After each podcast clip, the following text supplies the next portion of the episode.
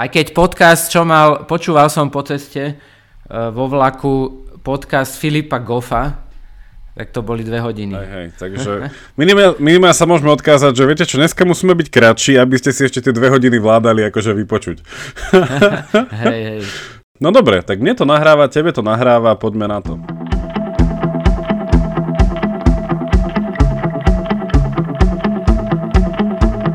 Počúvate Quantum Idei, podcast, kde veda diskutuje s filozofiou. Vychádzame každý druhý štvrtok a nájdete nás aj na denníku ZME.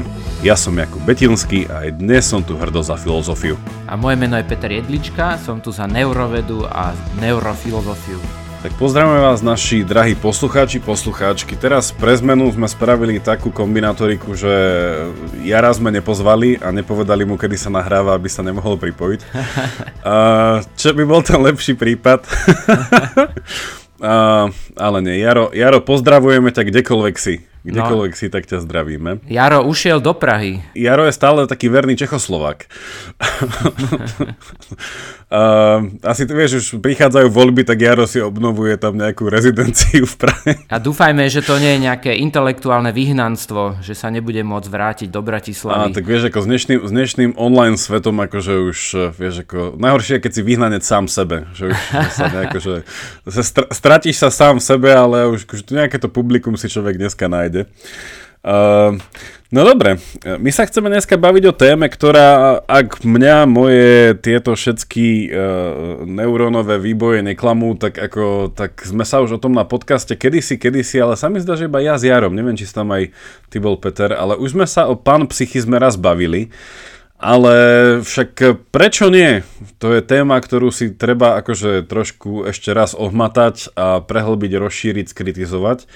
No a dostali sme sa k tomu nejako, ja neviem, či obidvaja tak, e, že nezávisle, ale dostal sa k nám teraz taký nedávny rozhovor, čo je taký, možno poznáte taký kanál na YouTube, on sa kedysi volal, že Cosmic Skeptic, to robí taký britský, uh, britský, no teraz neviem ako nazvať, je to chalan, však v podstate je mladší ako, mladší ako my rádovo, ale tak on je študent na Oxforde, on robí teológiu, filozofiu volá sa Alex O'Connor, tak, tým, tak týmto ho uh, propagujeme a nájdete teda odkaz na ten jeho kanál. No on teraz sa trošku rebrandoval a má vlastne, však to je podcast aj s YouTubeom a teraz sa už volá, že v rámci rozumu, že Within Reason, už to nie je Cosmic Skeptic, no a nedávno ako posledného hostia tam vlastne mal ja neviem, či to môžem tak veľko hubo povedať, ale môjho kolegu z Daremskej univerzity, uh, Filipa Goffa, ktorý teda pracuje na filozofii mysle. A vidíš, som, ja som si neuvedomil, že on je z tej univerzity, kde aj ty, ty robíš PhD na tej univerzite však. Tak, tak, tak, tak, tak, tak.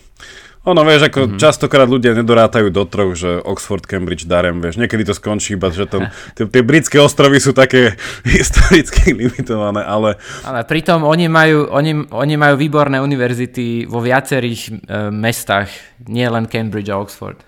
Tak, tak. Ono, ono je to, ono už, ono, ja to už tak v dneš, dnešnej dobe, však nechcem nikomu akože zlorečiť, ale ono, tá kvalita je mobilná.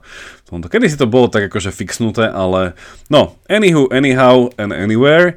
Čiže bol takýto rozhovor s Filipom Goffom presne o pán psychizme, s tým, že on je taký že veľký proponent tohto tu, napísal aj takú knižku, kde o tom hovorí, ak sa nemýlim, volá sa to, že Galileová chyba, alebo ako to bolo? Áno, áno.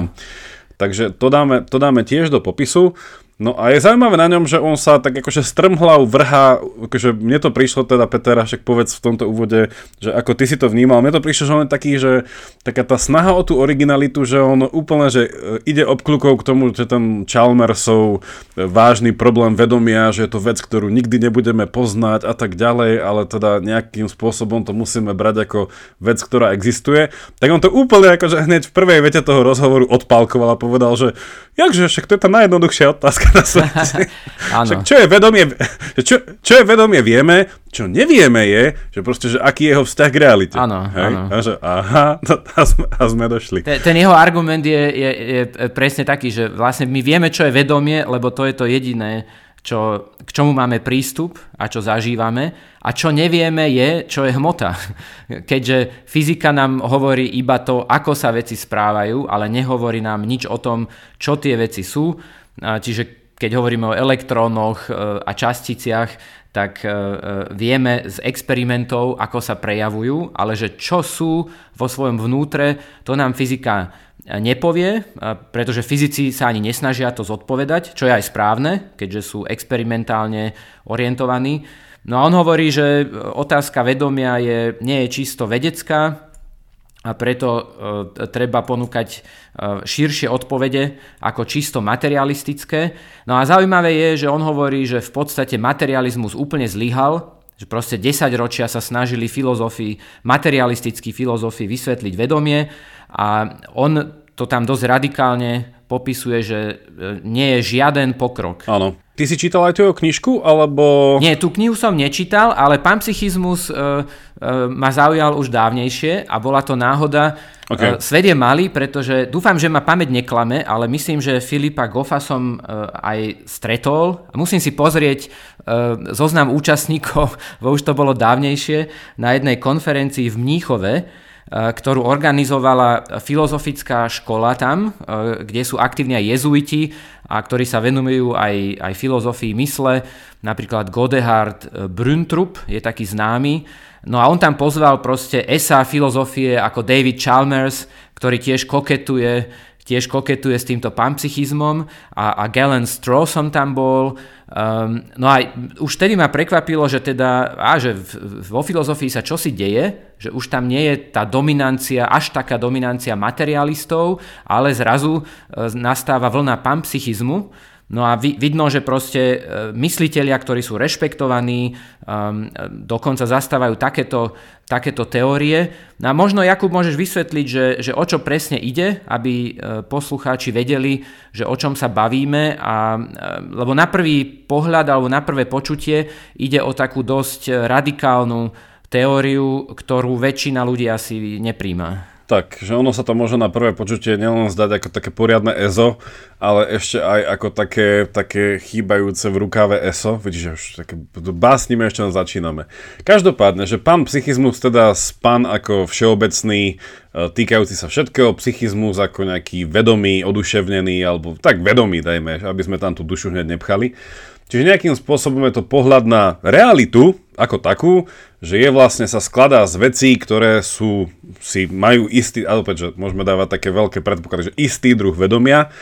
A teraz, že nie, že by tá realita bola celá si vedomá v rámci toho, že je to nejaká božská mysel, ktorá myslí samú seba a nás všetkých, ale že ten, tie nejaké tie konštitučné prvky, nejaké tie nazvime to, že tie substancie, hej, tie najmenšie deliteľné časti tohto sveta, že majú túto vedomú povahu, že je to vlastne taký ten že odpor voči tomu, že, že tieto metafyzické teórie predtým, ak boli také, že, tak, že tá materialistická, že všetko je ultimátne zredukovateľné na nemysliacu hmotu, hej, tak potom ten, tá, tá druhá pozícia je v podstate taká tá, tá dualistická, že teda však máme tú hmotu, ale tá nejakým spôsobom je v interakcii s niečím nehmotným, ergo psychickým, ergo vedomým.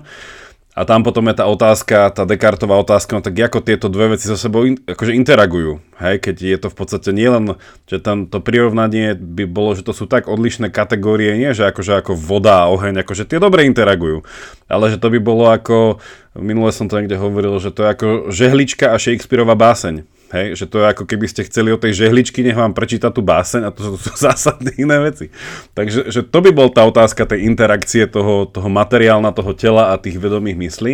No a toto chce byť akože taká tá tretia alternatíva, a ja akože sa dneska nejakým spôsobom budem snažiť pôsobiť za tých, že keďže ja mám rád aj dejiny filozofie, že, že nič nové pod slnkom, ale to slnko sa medzičasom akože zmenilo, že už svieti trošku asi že silnejšie a tak ďalej, že už, tá, že už máme problémy s klimatickými zmenami.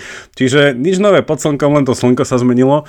Takže a táto teória vlastne hovorí o tom, že, že ultimátne nie, že všetko je materiálne, alebo že máme nejaké dve veci, ktoré medzi sebou reagujú, že materiálnu, nemateriálnu, ale že všetko je nemateriálne.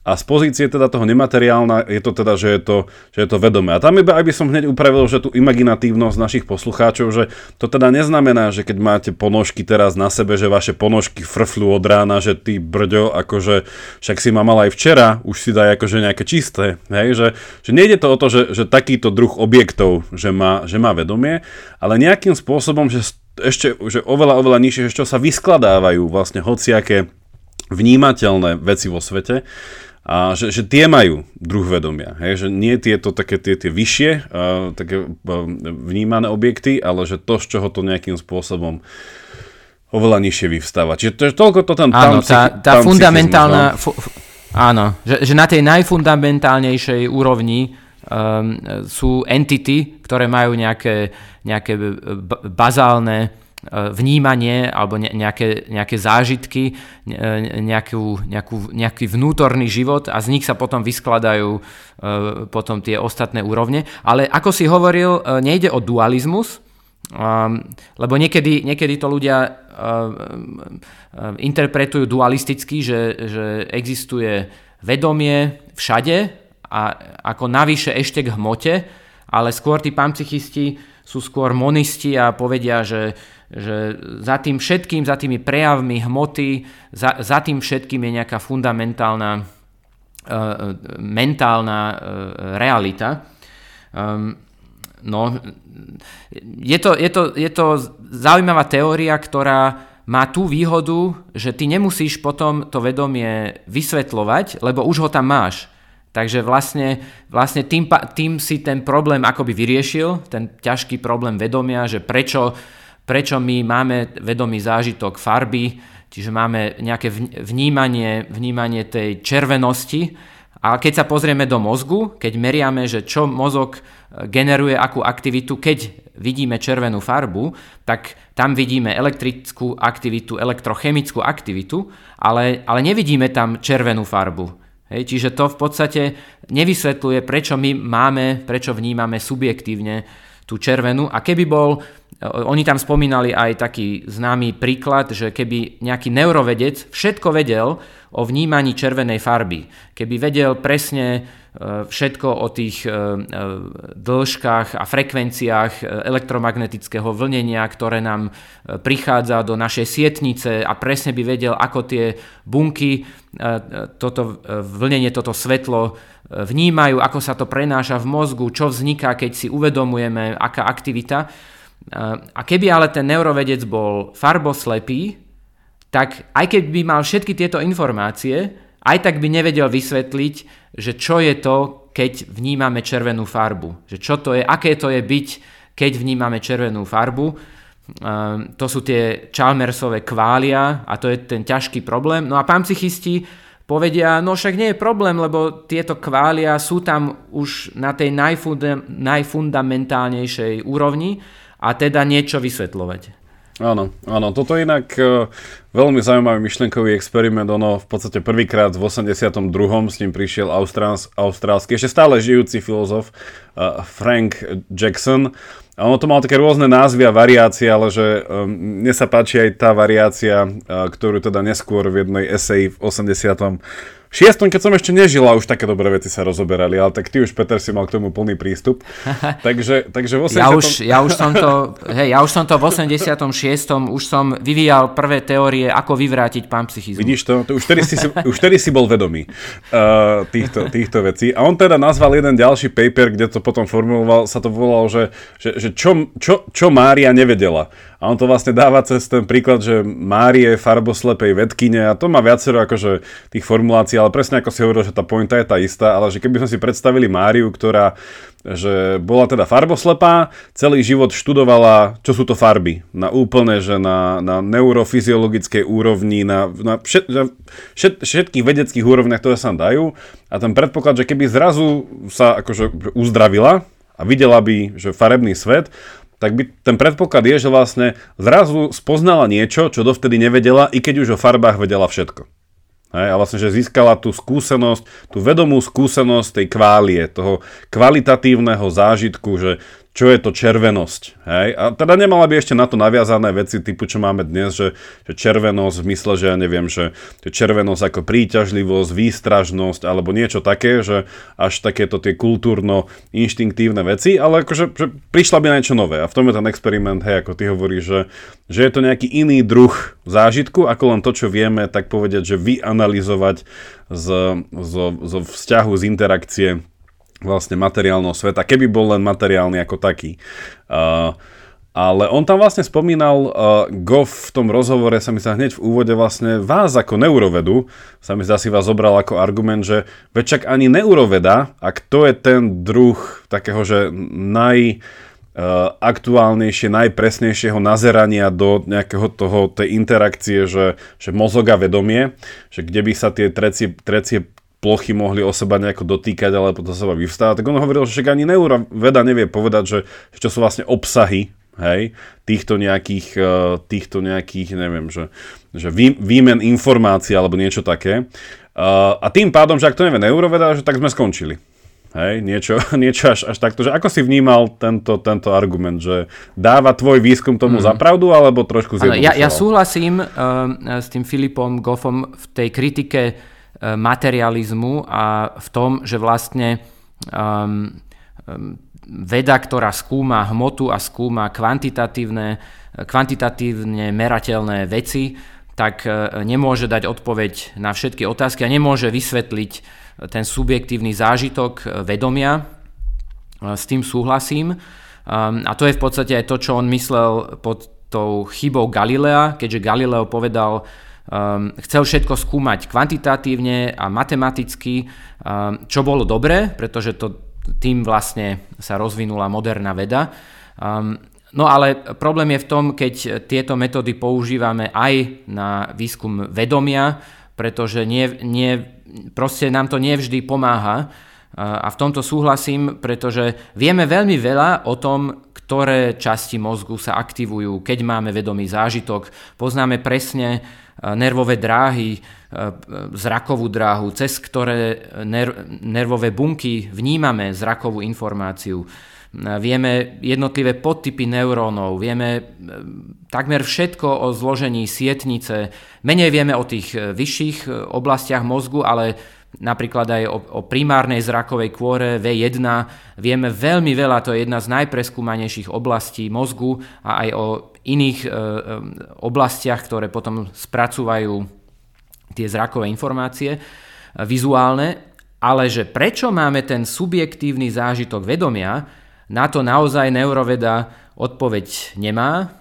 Existujú špekulácie, existujú nejaké teórie, um, aj spomínali aj v tom podcaste, ako aj my už sme spomínali uh, v predošlých častiach, tu IIT, Integrated Information Theory of Consciousness, um, ktorá hovorí o tom, že vedomé vnímanie vzniká, keď um, je informácia, ktorú príjma mozog, je čo najviac integrovaná, čiže čo najviac oblastí mozgu sa zaktivuje a potom uh, navzájom interagujú a komunikujú a toto by malo ako viesť k vedomiu. No a to, to, je ako, to je pekná teória a aj mne sa v mnohom páči, ale problém je v tom, že ona nevysvetľuje, že prečo vôbec by malo, vznik, prečo vôbec by malo vzniknúť vedomie. Čiže ten Chalmersov problém kváli e, nerieši. Ona rieši síce ťažké, pro, ťažké problémy, ale v podstate z vedeckého hľadiska ľahšie. Proste dáva ti odpoveď na otázku, ktoré časti mozgu sa aktivujú a ako sa aktivujú. Čiže a, ako to je anatomicky, ako anatomicky môžeš vysvetliť, e, že keď máš vedomý vnem, ktoré časti mozgu sa zaktivujú a aká forma aktivity tam vzniká, ale že prečo vôbec e, elektrická aktivita, elektrochemická aktivita produkuje subjektívne vnímanie, tak e, to neuroveda nevysvetľuje. V tom súhlasím s, s panpsychistami, no ale čo ja nesúhlasím je to riešenie. Že oni proste povedia, že OK, no tak fundamentálna realita je, je vedomie, a um, ako chápem, že prečo to tak formulujú, ale podľa mňa panpsychizmus má uh, niekoľko slabín a k ním sa asi dostaneme. Tak poďme, poďme sa k tomu dostať, k tej uh, kritike panpsychizmu. Uh, ja by som začal s tým, čo som trošku predznačil a zareaguj na to, že podľa mňa toto, že, že nie je to nič nové pod slnkom, okrem toho, že to slnko sa zmenilo. A to v tom, že z dejín filozofie, keďže teda Goff hovorí, že teda toto je potom že filozofická otázka, že to prestáva byť v podstate vedecká otázka v tom, v tých schopnostiach, ktorá vedecká metóda akože kam až vie zájsť, že to je vlastne že kategoricky iný problém. Uh, no on, že podľa mňa sám akože vie, a teda nečítal som tú knihu, ale teda mám ju už aspoň na, na ak nie na, na reading liste, tak na prelistovacom liste. Ja mám aj taký, že, taký, že prelistovací list. Takže určite si ju prelistujem a pozriem si index, že či tam tieto veci spomína. Ale v dejinách filozofie máme minimálne že dvoch takých ľudí. Jeden je, jeden je Bishop Barkley, uh, po ktorom je teda pomenovaná aj teda rovnomená americká univerzita.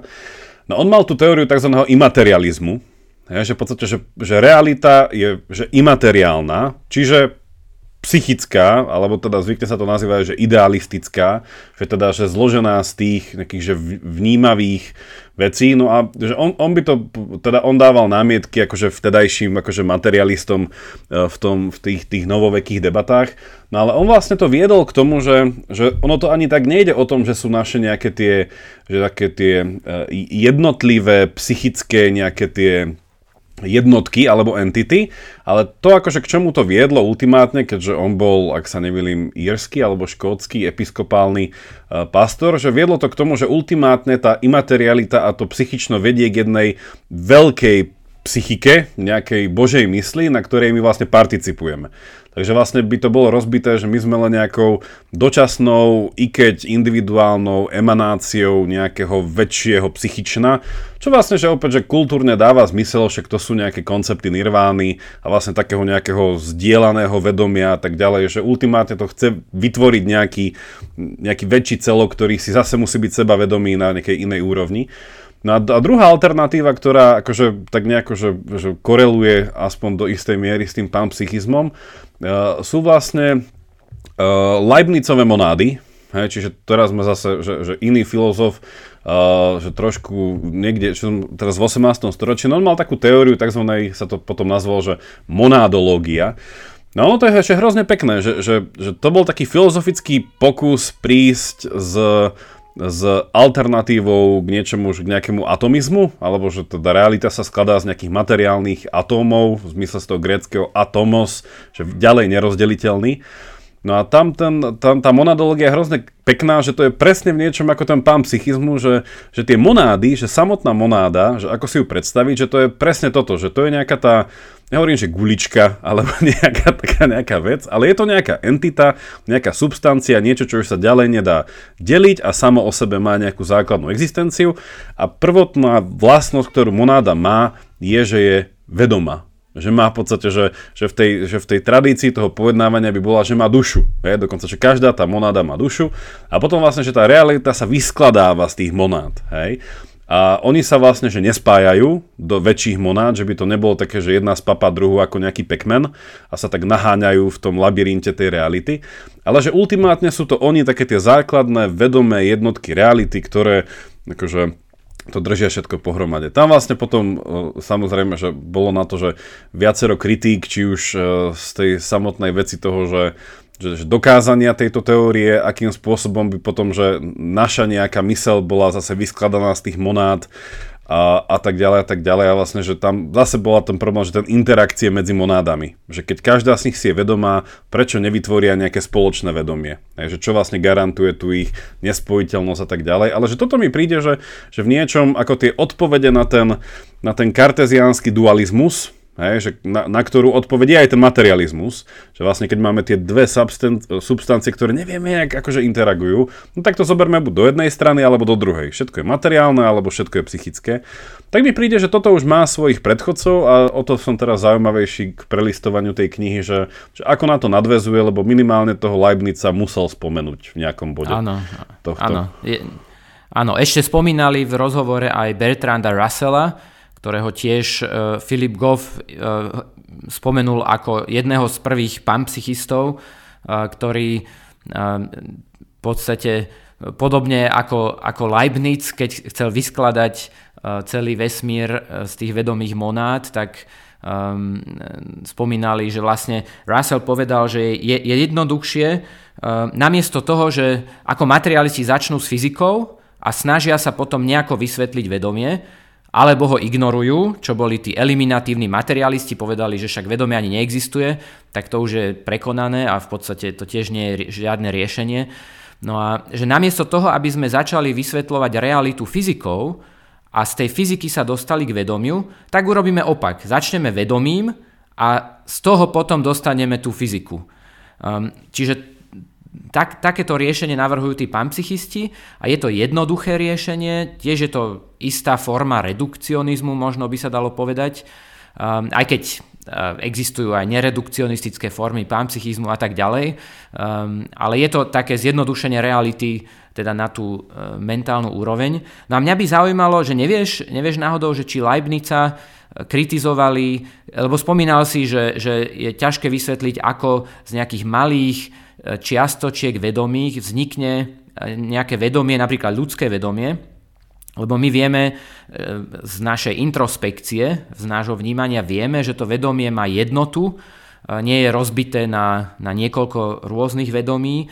No a to je aj problém panpsychizmu, ten tzv. combination problem alebo composition problem, problém skladania, že je ťažké vysvetliť, že keď máš nejaké, nejaké entity, nejaké či už častice, alebo polia, alebo to je jedno, hej, že nejaké za, ba, fundamentálne e, entity vo vesmíre, ktoré potom vedú k tomu, že my máme e, vedomý zážitok, ako, čo sa potom stane, keď ich poskladáš, tak čo, oni stratia tie malé vedomia a vznikne jedno veľké vedomie.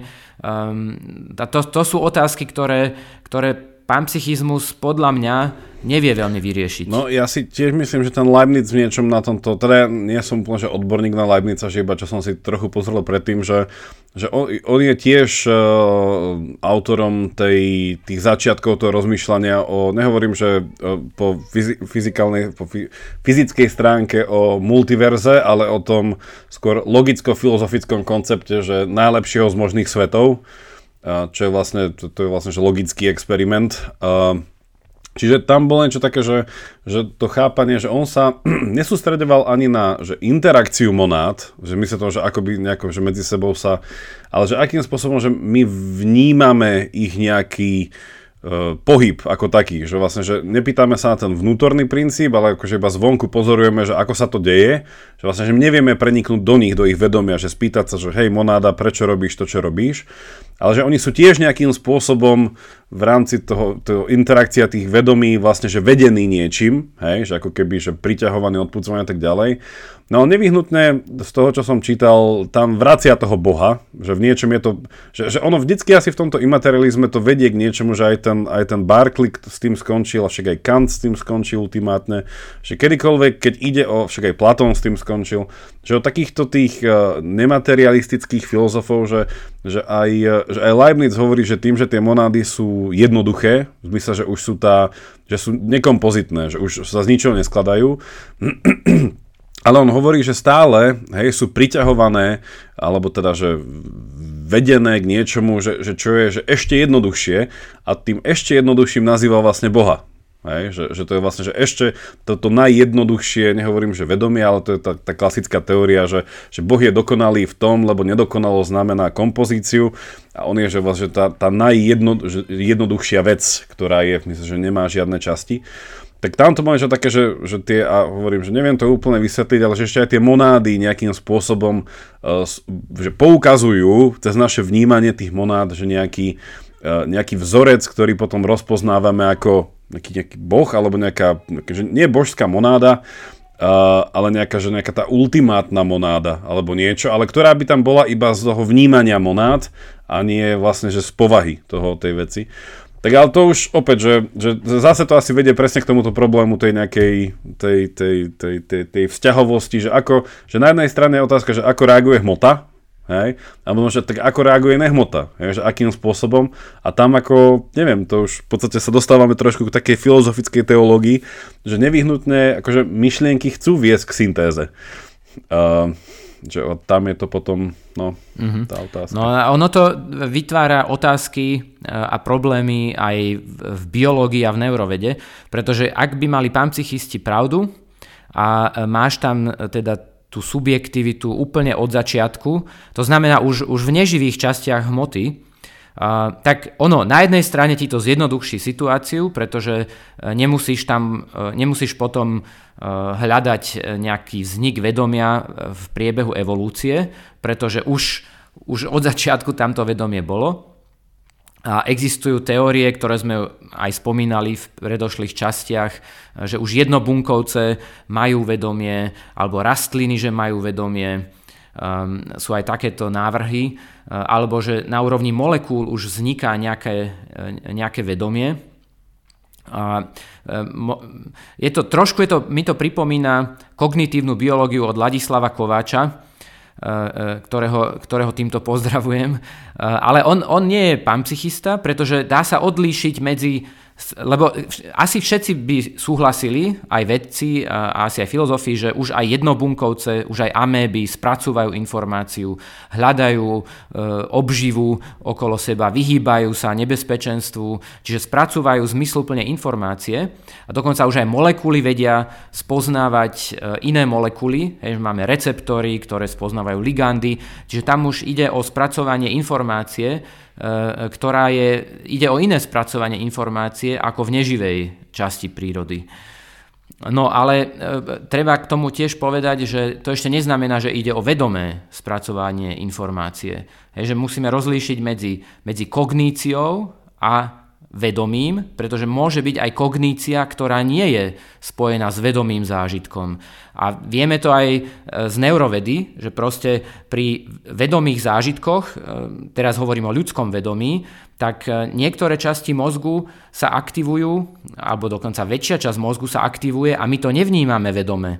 Hej, že napríklad procesy, ktoré regulujú naše, naše dýchanie, procesy dôležité pre prežitie, alebo keď bicyklujeme, tak tieto procesy tam prebiehajú podvedome. Hej, že keď sme sa to už naučili, volá sa to aj implicitná pamäť, nie explicitná. Hej, že vedomie je, aspoň ten ľudský zážitok, vedomí je explicitná pamäť alebo explicitný zážitok vedomia, ale je veľa procesov, ktoré nie sú vedomé a ktoré bežia v tom mozgu. No a ako toto vysvetlia tí panpsychisti, e, že proste tam tie, čo tie nervové bunky majú nejaké svoje maličké e, zážitky vedomia, ale my ich nevnímame v tom veľkom vedomí, a, a ešte by sa to dalo, ešte by sa to dalo e, e, zaviesť do väčšieho extrému, že keď si vezmeme nie mozog, ale napríklad pečeň. Tam tiež máme bunky, ktoré spracúvajú informáciu, sú tam veľmi sofistikované biochemické procesy.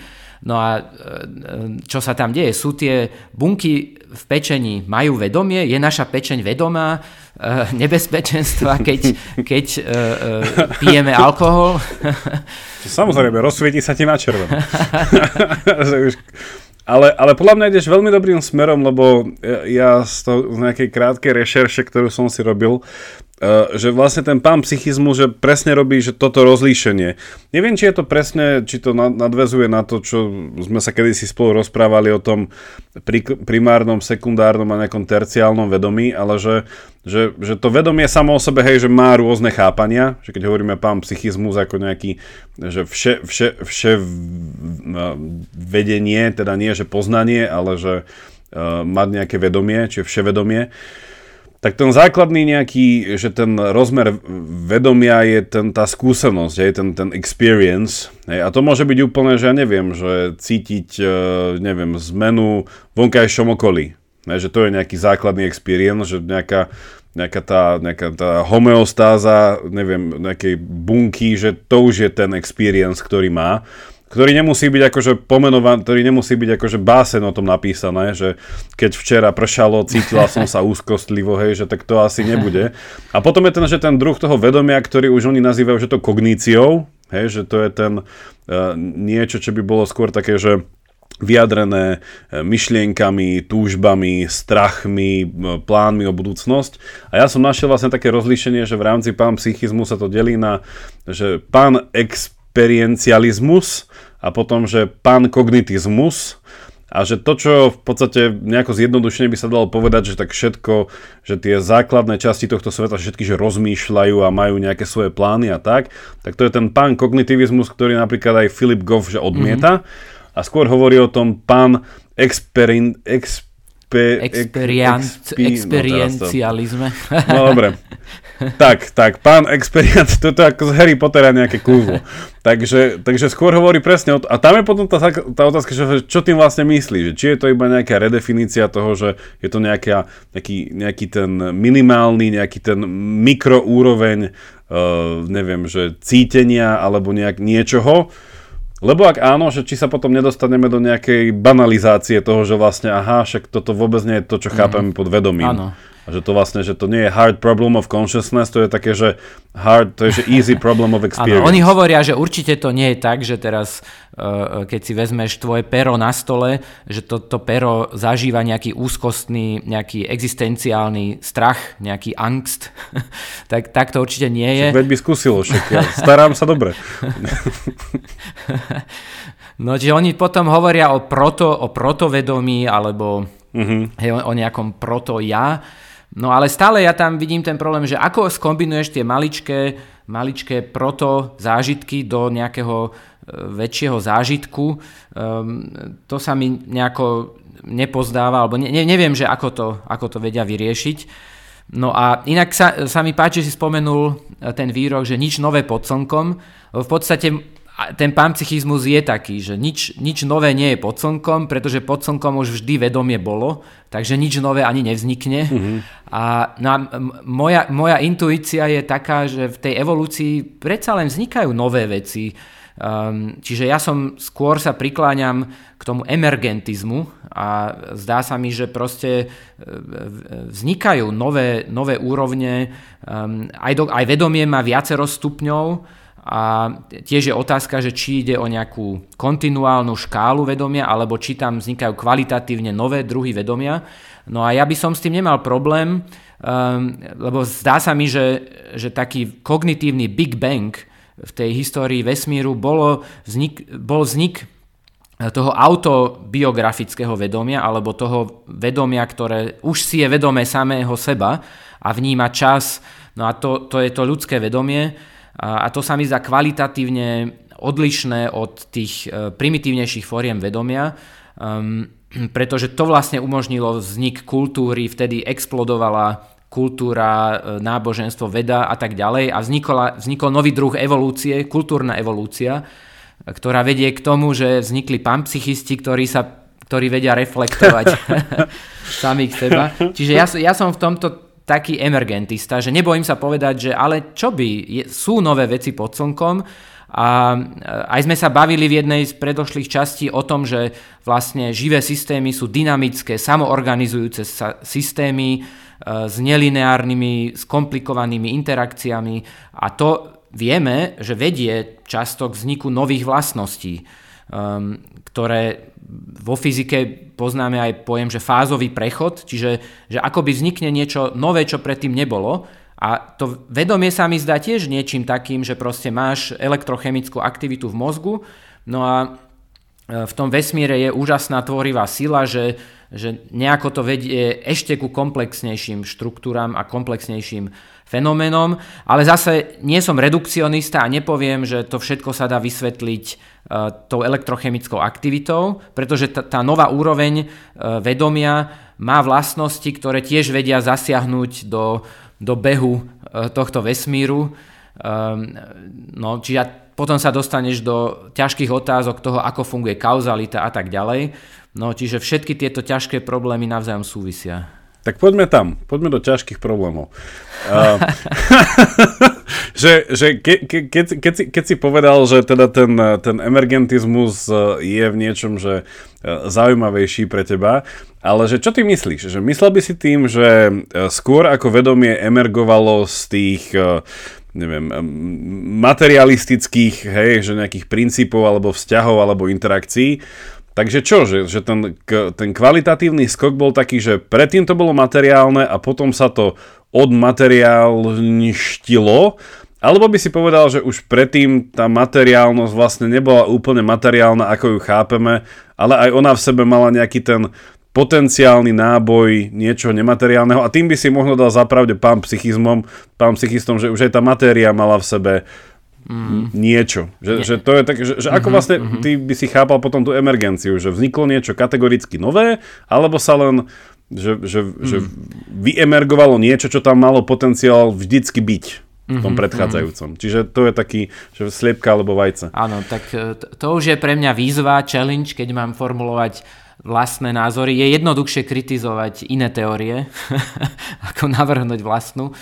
A neviem, no akože určite je v hmote, je zárodok toho, že, že vie proste generovať um, vyššie formy, vyššie formy spracovania informácie.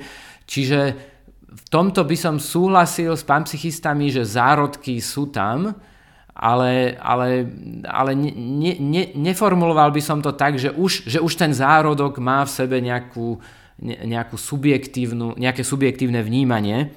A je mi, je mi oveľa sympatickejší teda ten emergentizmus, ale aj ja by som sa nebal oprášiť e, Aristotela, a s tebou sa nemusím bať oprášiť Aristotela. E, čiže ja celkom ani tomu nerozumiem, že prečo e, tá história neurofilozofie je, je taká, že že všetci začínajú Descartom hej, a povedia, no tak Descartes formuloval ten dualizmus, dualizmus je nezmysel, pretože nevieme, ako hmota vie interagovať e, s vedomím. OK, tak čo? Tak riešením je materializmus. Potom desiatky rokov e, ukazujú, že materializmus predsa len nerieši ten problém, no tak sformulujeme jeho opak, sformulujeme panpsychizmus. Ehm, no ale prečo nesformulovať nejaké komplexnejšie teórie, ktoré tu boli už pred tým dualizmom e, toho Descarta? Prečo, e, prečo sa nevrátiť naspäť e, k Aristotelovi a snažiť sa použiť jeho teóriu na vysvetlenie vedomia? Neviem, že ako ty toto vidíš. Hej, že mne to príde že aj keď napríklad sme, uh, že keď sa rozpráva o neviem, že ľudskej identite alebo niečom takom, že metafyzickom alebo tak, tak vždycky je zaujímavé pozerať, že že to súčasné rozlíšenie od ľudí, ktorých teda vnímam, že sa o tom rozprávajú, povedia, že tak, tak máme nejaký monizmus, to je buď, že všetko je materialistické a všetko je zredukovateľné a tak ďalej, alebo máme dualizmus, no a v rámci dualizmu máme teda možnosť, že, že bude to dualistické navždy, alebo musí existovať nejaká tretia možnosť, že je to nejaký panpsychizmus. A tam mi príde, že hej, že presne, že je to asi brané ako falošná, neviem, asi ako si, si ľudia v tom vidia ten, stále ten dualizmus v tom, v tom hilomorfizme, že by vlastne ten vzťah medzi to, tým psychičnom a materiálnom mal byť nejaký iný ako len taký ten dualistický. Ale je to možno že na, na prebádanie, že je aj akože taká relatívne nová publikácia že neoaristotelianizmus v súčasnej vede, a že, že, že bádanie týmto spôsobom. A tam ako vždycky mi napadne taká, také, také zaujímavé tvrdenie vlastne z Aristotela, z jeho metafyziky, že on keď hovorí o matérii, hej, tak je to v podstate, že my už sme tak trošku podmenení tým, že ako náhle hovoríme o matérii, tak hovoríme o materiáli, o niečom telesnom, o neviem čom, také, že už to máme také veľmi nakoncipované s tými všetkými biasmi. Ale že on hovorí, že, že matéria tiež má nejaký, že má nejaké, ako to nazvať, uh, nejakú koncepčnú hĺbku alebo niečo také, že podľa neho existuje niečo, čo je že prvotná matéria, je, že vlastne tá matéria, z ktorej aj ostatná matéria nejako vzýšla. No a on potom hovorí, že tá prvotná matéria je paradoxne nemateriálna. čo vlastne vedie zase k tomu, že tak, OK, tak o čom vlastne hovoríme, že je to zase sa, že obraciame sa k nejakej kvantovej fyzike, v tomto celom, ale že, že, a to je to na tom zaujímavé, že v podstate, že sú to tie dve veci, ktoré sa navzájom potrebujú, že tá, že tá matéria potrebuje, že tak preto on teda o tom hovorí ultimátne nie o, ako o matérii a neviem, že a, a, a vedomí, ale teda on hovorí o tej matérii a o niečom, čo tú matériu organizuje. Hej, že, nejaký ten, že, že, že tieto dve veci. No a potom vlastne o tom hovorí tým iným jazykom ešte ako o potencialite hej, a aktualizácii. Že, že tá matéria je vždycky, že tá, že tá prvotná matéria vlastne, že, že, že čistá potencialita. Že niečo, čo môže byť čímkoľvek. Hej. A, mm-hmm. a to zase je, že... A to, to sa mi páči. To, to sa mi páči aj to, že, že proste je niečo, čo tú matériu organizuje, tá forma, Hej, však e, preto sa to volá e, aj hylemorfizmus, nie, že proste... E, no a čiže a tá, tá forma, ja by som to spojil s moderným pojmom informácie, hej, že keď hovoríme vo vede o tom, ako komplexné samoorganizujúce sa systémy, ktoré sú ďaleko od nejakej termodynamickej rovnováhy, čo sú teda živé systémy, takže vlastne tam prebieha komplexné spracovávanie informácií, a tie systémy vedia znižovať svoju entropiu, e, teda e, znižujú neporiadok a na úkor teda vesmíru, keďže celkovo tá entropia stúpa. No a toto sa mi zdá veľmi také akože blízke k tomu aristotelizmu, že ak by sme spojili informáciu s tou formou, tak sa mi to zdá taká, taká moderná forma e, aristotelizmu. A aj v tej teórii kognitívnej biológie od Ladislava Kováča, tak on tam veľmi, e, veľmi spomína aj termodynamiku a e, tieto komplexné systémy, tzv. disipatívne štruktúry. Ak to nepočuli poslucháči, tak s týmto prišiel e, Ilia Prigožin, alebo ja neviem, ak sa vyslovuje správne, ale dostal Nobelovú cenu, myslím, mm-hmm. že za chémiu. No a toto sú myšlienky a koncepty, ktoré podľa mňa sú veľmi plodné a, a sú plodnejšie, keď sa spoja s aristotelizmom ako s panpsychizmom. Hej, ono, ono, ono, svojím spôsobom uvidíme, že ak, ak Goff teraz tvrdí, že po desiatkách rokoch sa vyčerpal materializmus, potom zase po desiatkách rokoch sa vyčerpá pan, panpsychizmus, potom sa zase vyčerpá Aristoteles počas sa, ono sa to bude stále iba nejakým spôsobom uh, preli, Ale prelívať nie, pre... A, a Aristoteles sa nikdy nevyčerpá. Vyčer... že, a, presne, dobre hovoríš. Aristoteles sa nikdy nevyčerpá, iba jeho publikum. Uh, no dobre. Hej, a inak ja mám... on, to, on to spomínal, e, ešte len jednu vec, čo môže byť zaujímavé, pre poslucháčov, že ten, ten Filip Goff, on, bol, on študoval filozofiu, on je profesionálny filozof a bol úplne že frustrovaný, keď, pretože on prišiel na to počas štúdia, že, že materializmus neponúka riešenie problému vzťahu medzi myslou a hmotou, ten body-mind problém, a on chcel proste odísť z filozofie a ísť robiť niečo iné, ale, a potom nejako, to už neviem presne, ale nejak natrafil na ten panpsychizmus a toho oslovilo, že tá teória sa dá ďalej rozpracovať. A ako hovorím, že tá kritika materializmu od panpsychistov je, je podľa mňa veľmi relevantná. No a je to také, je, je zaujímavé, že, že e, takto, tak, takto bol, takáto bola jeho, jeho profesionálna cesta. No a uvidíme, no. Mo, možno, že počase prejde k Aristotelovi. Človek nikdy nevie. Uvidíme, uvidíme. Akože ja som trošku pozeral jeho bio, akože však on študoval, teda PhD si robil v Anglicku uh, na University of Reading s tým, že jeho, jeho supervízor bol Galen Strawson, čo je vlastne najstarší syn Eh, PF Strossna. Ja som o nich už čo si hovoril na inom nemenovanom podcaste. A teda, že Galen Strawson sa venoval eh, Bertrandovi Russellovi ako teda proponentovi nejakého monizmu a panpsychizmu. Takže možno tam dostal nejaký, že ultimátne, že robil filozofia počas PhD, že taký, že ale viete čo, dalo by sa... Ale súčasne som našiel, že aj že frustrovaný katolík, takže možno nejakým spôsobom aj mal tam blízko k nejakému nejakému panpsychizmu alebo nejakému monizmu, takému náboženskému, ale neviem, píše tu, píše tu o, ňom, o ňom niekto v závere, že síce už nie je, že sa opisuje ako, kde to bolo tu, aha, že sa opisuje sa ako praktizujúci agnostik. Ale súčasne hovorí, že, že kresťanstvo, na, nakoľko asi nie je pravdivé, tak stále, že jeho praktizovanie je obohacujúce. Takže to je také pán psychické, mm-hmm. že, že v podstate, že uh, možno, uh, možno to nie je, mo, možno tam ultimátne, že, že všetko je všetko, ale tak aspoň je ten, tá cesta musí byť zaujímavá k tomu. Uh, dobre, tak asi sme, asi sme aj my vyčerpali túto tému, ale samozrejme, že našich poslucháčov nikdy a počujeme sa aj na budúce. Tak uh, Peter, ďakujem, že si tu bol, pozdravujeme aj Jara, no a poďme do našej záverečnej časti.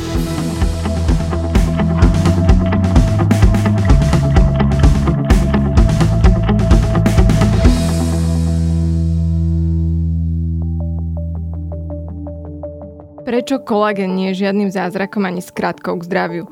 Prečo je dôležité očkovanie proti chrípke? A ako je to s vitamínmi a čo má imunita spoločné s črevnou mikroflórou?